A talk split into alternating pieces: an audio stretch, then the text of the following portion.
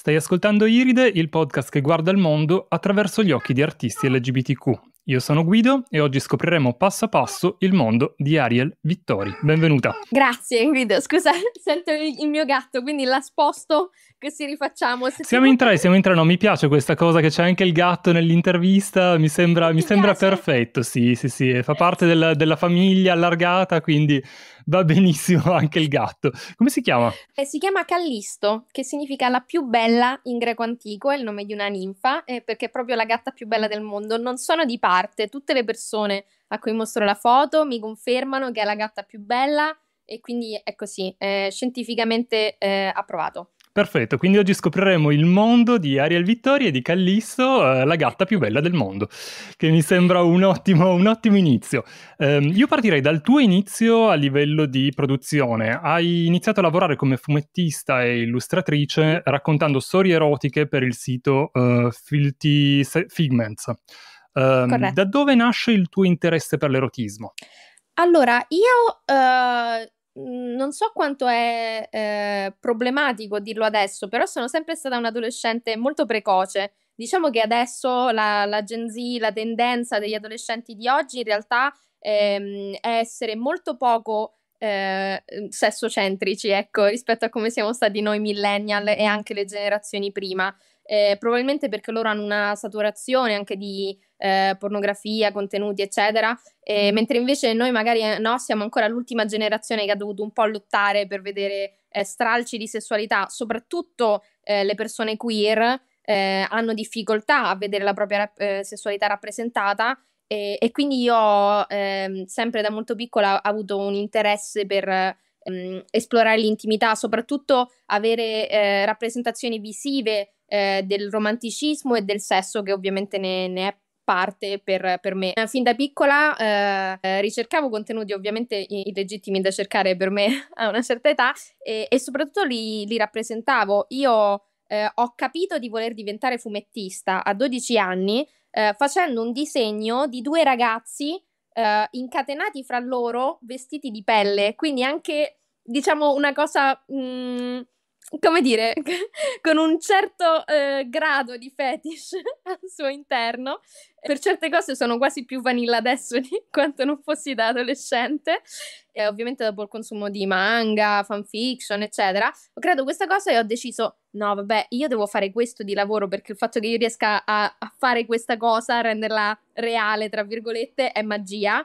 Poco fa ti sei definita queer. Che cosa significa per te essere queer? Allora, per me essere queer significa vivere fuori dall'eteronormatività e significa anche usare la propria identità per fare degli statement politici, che sia semplicemente attraverso il vivere la propria vita apertamente, o che sia, come nel mio caso, nel mio lavoro e quindi nell'arte che creo. Poi per me ci sta anche nell'essere queer il comprendere che non è la stessa cosa per tutti essere queer e che quindi altri possano assolutamente viversela diversamente, perché mi rendo conto che l'implicazione possa sembrare che sei queer quindi di base devi essere attivista nel dire questo, invece no, non credo assolutamente che sia vero per tutti, però per me essere queer significa anche mettere dell'attivismo in quello che faccio, in quello che dico,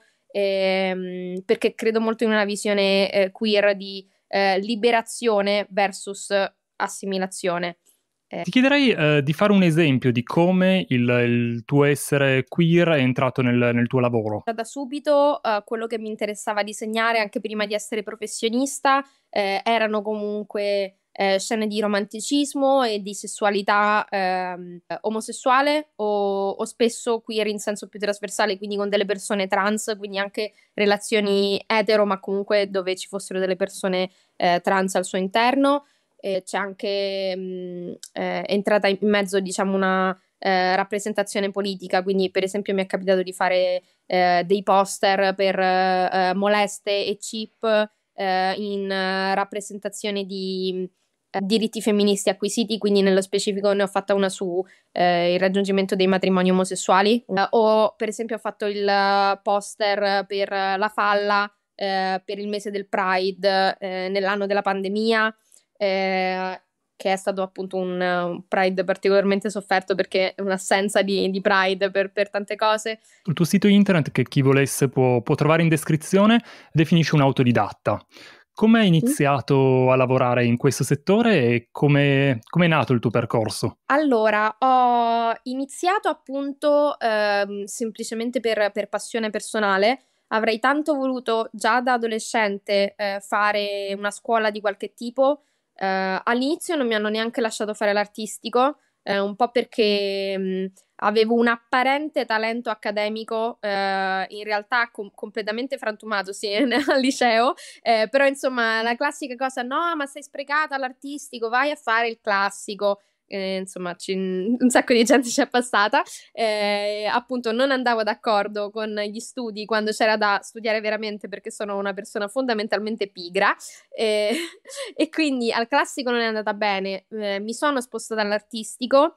Ma ho fatto l'indirizzo di grafica, perché ormai era da fare il triennio e il figurativo della scuola che volevo fare in realtà puntava tantissimo sull'astrattismo, quindi a me non interessava, perché io volevo imparare a disegnare proprio. I soldi per una scuola privata pomeridiana o serale, come poteva essere la scuola del fumetto, non li aveva la mia famiglia. E quindi io mi formavo tramite le comunità online, ho avuto questa grande fortuna di vivere l'epoca dei forum, e quindi su conceptart.org, che non so se esiste ancora, però è appunto un posto molto hardcore, proprio insegna le fondamenta artistiche per gente che poi deve fare realismo, e quindi io sicuramente non avevo quel livello, però cercavo di apprendere le fondamenta da sola con quello, e poi facevo appunto tante cose nel fandom, e il confronto con altre persone del fandom sicuramente mi ha aiutato. Poi a 18 anni ho cominciato a lavoricchiare, appunto con Filthy Figments e altre realtà indipendenti, e poco dopo ho cominciato a lavorare come interprete per Idea Academy. Facevo l'interprete dall'inglese all'italiano, e questo mi ha permesso di frequentare i vari corsi di un sacco di grandi professionisti come Giulia Sardana, Tom Fox, Enrique Fernandez, e questo ovviamente è stato molto prezioso, ma è più o meno tutto il training ufficiale, tra virgolette, che ho avuto. Nel mondo delle fandom, qual era il tuo filone preferito? All'inizio con anime e manga erano il fandom di Death Note e Dios Club. Poi invece mi sono spostata più nel filone slash, quindi viaggio da yaoi a slash, a quel punto frequentavo tanto il fandom di House, e poi il fandom di Heroes, è stato molto forte. Ah, e Merlin della BBC. Questo percorso si rispecchia nel tuo lavoro, o hai lasciato il fandom nel passato? Nel mio cuore c'è sempre, e per me appunto è stato super formativo, quindi non mi sento di dire che l'ho lasciato, però sicuramente adesso faccio delle cose piuttosto diverse, meno concentrate su un certo tipo di fanservice, no? un certo tipo di autoindulgenza nella rappresentazione del romanticismo, eccetera, però rimangono comunque delle tracce. Sicuramente non rinnego niente, è solo un voler arricchire quel tipo di narrativa, di rappresentazione, eccetera, con altre cose che adesso sono importanti per me. Di lavori ne fai tantissimi. Poco fa ti definivi pigra, ma in realtà guardando la tua produzione è sterminata, e soprattutto lavori spessissimo con l'estero. Com'è lavorare con l'estero, e quali sono le principali differenze con il mercato italiano? Con l'estero lavoro tanto nell'autoproduzione estera, cioè con tante case editrici indipendenti, e mi piace moltissimo perché in realtà sono serie quanto e a volte più di case editrici mainstream italiane. Infatti io poi quando lavoro nell'autoproduzione italiana cerco sempre comunque di ricalcare certi modelli che secondo me sono molto virtuosi. C'è un gran rispetto per il lavoro, gli artisti vengono pagati, anche qua vengono pagati, però c'è diciamo anche un livello di proporzione di pagamento che è diverso. All'estero, dopo tutto, ci sono più lettori, perché se uno lavora per un pubblico anglofono, inevitabilmente c'è un bacino più largo a cui vendere copie, quindi è anche logico e normale che in Italia non ci sia altrettanta capacità di investimento. Non voglio appunto dare contro all'editoria italiana tutta o l'autoproduzione italiana tutta, più che normale. Qualche anno fa hai anche fondato l'associazione culturale MEFU, Mestiere del Fumetto. Di che cosa si occupa esattamente e perché hai deciso di essere tra le persone che hanno fondato questa realtà? Inizierei correggendo leggermente, perché io sono tra i soci firmatari, quindi fondatori, però sicuramente il MEFU è una creatura di Emanuele Rosso, Claudia Palescandolo, Samuel Daveti e Francesco Archidiacono in primis. Secondo me hanno fatto una selezione molto interessante all'inizio per poter rappresentare un ventaglio ampio del mondo fumetto e che includesse per esempio anche l'autoproduzione, e io un po' rappresentavo quella faccia lì del mondo fumetto. Il MEFU per me è stato ed è importantissimo perché rappresenta un po' un proto-sindacato dei fumettisti italiani. La loro indagine è stata importantissima e le indagini successive lo saranno altrettanto, per fare una fotografia del mondo reale del fumetto, al di là di quelli che sono i dati di vendita dell'editoria, che spesso sono un po' falsati dalla vendita dei tanti manga, che però non creano veramente ricchezza per gli autori nostrani. Io sono anche nella Cartoonist Coop, che è nata solamente questo febbraio, è nata negli Stati Uniti, però loro, dato che non hanno un'impronta legale forte, ma è più qualcosa di comunitario, accettano fumettisti da tutto il mondo. Stanno facendo anche loro un'indagine per gli Stati Uniti nello specifico, però loro, al contrario del MEFU, che si muove appunto molto su grandi canali, il Ministero della Cultura, si stanno muovendo per parlare con l'Unione Europea, mentre invece la Cartoonist Coop è più concentrata su ok, vediamo come aiutarci tra di noi, dandoci del feedback a vicenda, fanno delle campagne di promozione a turno per dei fumetti che vengono lanciati dai partecipanti della Coop, quindi una cooperativa proprio in senso letterale, e mi piacerebbe creare magari delle connessioni tra questa cooperativa e il MEFU, così come il MEFU sta cercando di creare delle connessioni con altre associazioni in Europa, quindi per esempio ha già contatti con il suo equivalente francese, quindi sì, spero di poter fare da ponte per certe cose in futuro. Quest'estate hai anche lavorato su un'opera di graphic journalism a tema intelligenza artificiale e l'impatto che ha sulle vite e sul lavoro di artiste e artisti. Qual è la tua posizione sul tema e qual è la tua idea del futuro, del mestiere che fai? Sicuramente la mia posizione sulle intelligenze artificiali è fortemente a favore della privacy, della protezione dei dati e del copyright appartenente agli artisti. So che il copyright è un tema piuttosto controverso, perché effettivamente le grandi aziende, come ad esempio Disney e altre, ne hanno abusato in realtà per mantenere dei diritti anche insensati per troppo tempo. Però trovo che ci sia una differenza tra questo tipo di abuso del copyright e invece il giusto copyright che gli artisti devono avere per poter sfruttare moralmente, economicamente le proprie opere che hanno creato con il loro lavoro. Io spero che andremo verso una regolazione delle intelligenze artificiali, per cui possano avere dei dataset, cioè l'insieme dei dati da cui poi le intelligenze artificiali generano le immagini, che non includano immagini prese senza consenso, con il cosiddetto scraping, che prende da internet di tutto, foto personali, disegni creati magari anche per progetti coperti appunto da copyright, e poi generi cose che in realtà sono in diretta concorrenza con il nostro lavoro, perché tanti editori già vogliono copertina fantasy e scrivono guerriera, capelli biondi, tettolone con drago, e hanno la copertina fatta, invece di pagare dai 200 ai 2000 e passa euro che invece sarebbe, in teoria dovrebbe costare una copertina, e invece hanno l'intelligenza artificiale che glielo fa per il costo dell'abbonamento di $15 mensili, che però moltiplicato per tutto il mondo vuol dire che queste aziende delle intelligenze artificiali stanno facendo miliardi usando appunto come origine delle cose che non sono loro, che non hanno pagato.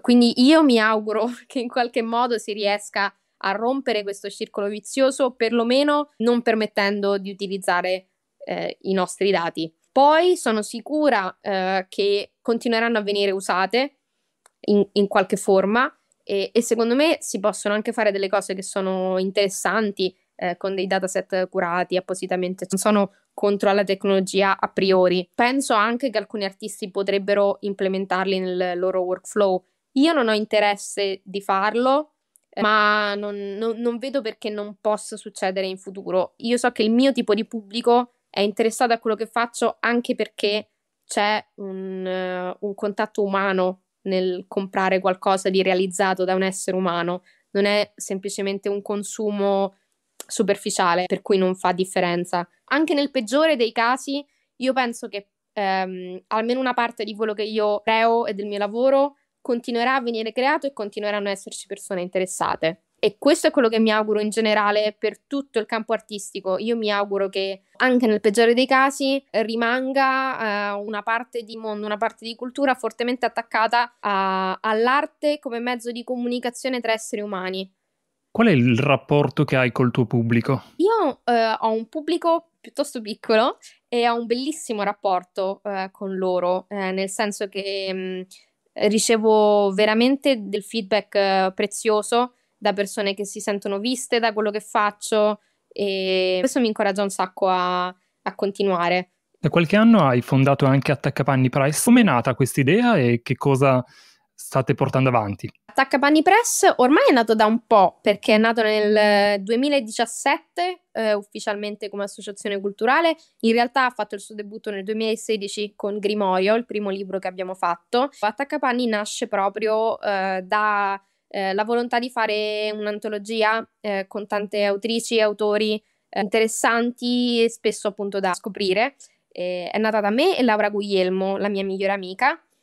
Una storia che abbiamo fatto per un'antologia estera era stata rifiutata, e allora abbiamo pensato, ok, facciamoci un libro attorno, chiediamo ad altre persone delle storie, e più o meno questo è in realtà quello che abbiamo replicato poi ogni anno. Solo che invece di partire dalla storia e creare l'antologia, abbiamo pensato al tema dell'antologia e poi eventualmente una di noi due o tutte e due insieme abbiamo creato anche una storia come autrici per il libro. Abbiamo fatto cose dalle tematiche più disparate, le streghe, i robot, l'erotismo, ovviamente, perché appunto è un po' la mia specialità, e proprio quest'anno appunto è uscito Melagrana volume 2, che è il seguito del primo volume erotico uscito nel 2017, ovviamente senza continuità perché sono tutte storie brevi, e sempre è un mix di un po' di professionisti anche già affermati che hanno voglia di sperimentare, giocare un po', fare qualcosa solo per loro di personale,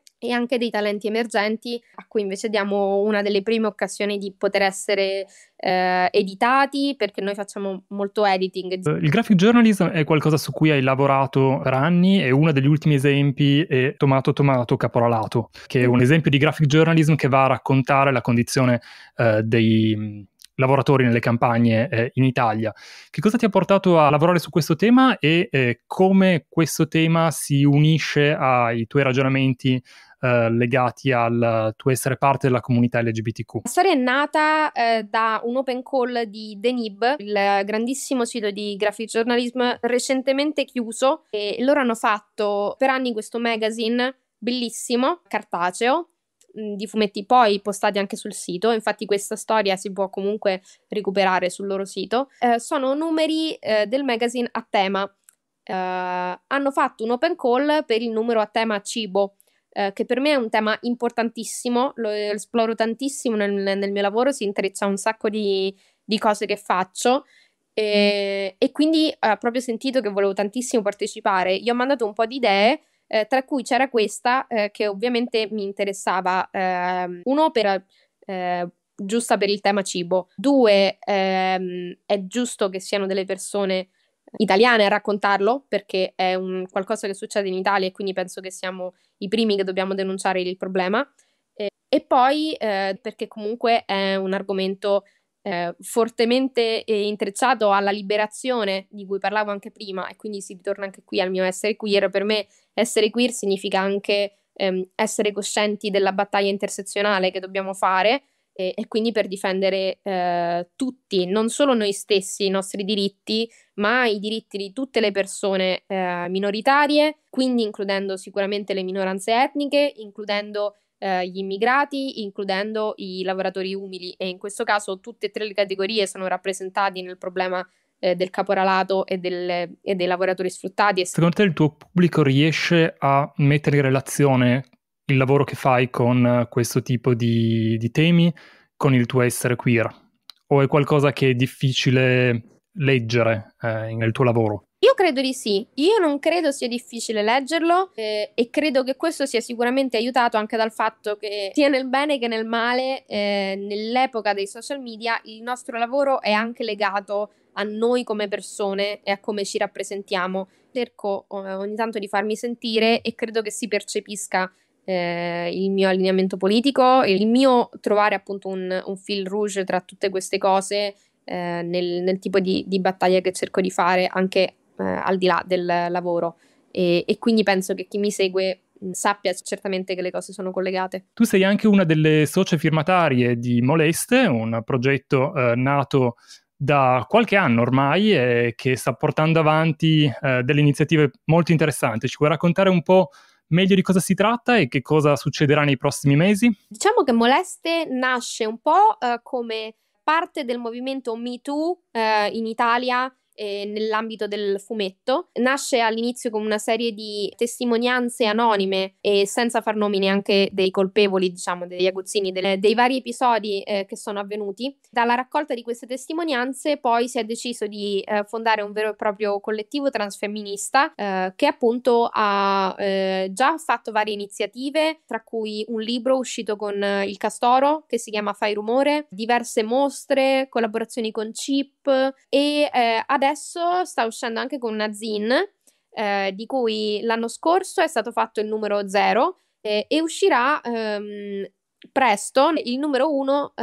La zin si chiama Smack, che è il suono di un pugno ma anche di un bacio, e sarò presente con un'illustrazione anche io sicuramente, con una delle collaborazioni meno serie. Ci sono delle parti più serie anche all'interno della zin, ma a me, diciamo, piace talvolta manifestare la mia collaborazione anche alleggerendo l'aria. C'è qualche artista italiana o italiano che in questo momento è un po' il tuo riferimento, che comunque ammiri particolarmente? Laura Guglielmo, che è la mia migliore amica, per me è proprio il faro dell'esistenza, e quindi la guardo tanto, ad esempio, e mi scambio sempre con lei feedback sul lavoro. In realtà una persona, cioè, dico sempre, voglio essere lei da grande, anche se credo ci passiamo 10 anni, non di più, è Rita Petruccioli. A me piace tantissimo il suo lavoro. Adoro il webcomic che ha con Lorenzo Ghetti, che è Isa vince tutto. Adoro anche il lavoro che ha fatto su Internazionale Kids con Susanna Mattiangeli, Case Rosse, che è appena uscito per Il Castoro. Il Castoro ha lo stand in comune con Tunué, e io sono un'autrice Tunué, quindi me lo sono letta in stand e mi sono messa a piangere in stand per la fine. Proprio bello, bellissimo. E quindi sì, Rita sicuramente la guardo tanto e l'ammiro tanto. Siamo quasi al termine, ti chiederei se hai qualche progetto in cantiere che ci vuoi raccontare o che vuoi condividere. Ho 2 o 3 progetti che sono a uno stato troppo embrionale per poterne parlare, nel senso che non hanno ancora un editore preciso, anche se per alcuni appunto sto tramando dietro le quinte. Sicuramente posso parlare appunto di Melagrana volume 2, che sarà uscito da poco a Lucca quando ascoltate queste parole, e che potrete trovare anche alle prossime fiere in cui Attaccapanni Press lo porterà, quindi ad esempio il Bricola a Milano a inizio marzo se non sbaglio, e l'Arfo Festival a maggio a Roma. Oltre a questo progetto Attaccapanni ci sono appunto un po' di cosine mie appena uscite, che sono la storia di Bole, il giardino di Bole, che è un piccolo funghetto giallo che cerca un modo per creare qualcosa, nell'antologia Amianto Giallo di Amianto Press, e ho una serie di illustrazioni nell'ultimo numero di Lockzine che si chiama Home. Poi è uscito ormai l'anno scorso, ma spero che abbia una vita lunga e quindi voglio comunque parlarne, Un nido di nebbia, che è una storia non queer, ma secondo me interessante perché intersezionale, dato che parla di adozione internazionale e quindi parla anche di persone italiane, ma con una provenienza diversa, un colore di pelle diverso. È una storia a cui comunque tengo molto, anche se è stata scritta da Andrea Voglino e non da me, ma è stata creata con una stretta collaborazione, quindi comunque sento la storia molto mia. Una storia che uscirà nella primavera del 2024, è in un'antologia chiamata Succulent, è a tema botanico-saffico. Io la chiamo lesbotanica per fare prima, secondo me è il nome appropriato, e sarà la storia di una strega che cerca un ingrediente botanico particolare per una pozione di cui sapremo di più alla fine della storia, e che per fare questo incappa in una regina di un regno molto particolare. Quindi sarà questa storia breve qui, ecco. Non possiamo assolutamente perderla, visto come ce l'hai raccontata, e chi volesse andare a seguire il lavoro di Ariel Vittori e scoprire meglio le prossime produzioni può andare nei link in descrizione o sul nostro sito iride.art, dove trovate tutti i link ai social e al sito internet di Ariel. Grazie mille per essere stata con noi, e potete trovare questa intervista e qualche contenuto speciale, tutti i contatti per appunto scoprire meglio il lavoro di cui abbiamo parlato in questa puntata su iride.art, e potete anche iscrivervi alla nostra newsletter sul sito, seguirci sulle principali piattaforme di streaming tra cui Spotify, Apple Podcast e Google Podcast, su YouTube e su Instagram. Grazie ancora per essere stata con noi e alla prossima. Grazie a te, alla prossima.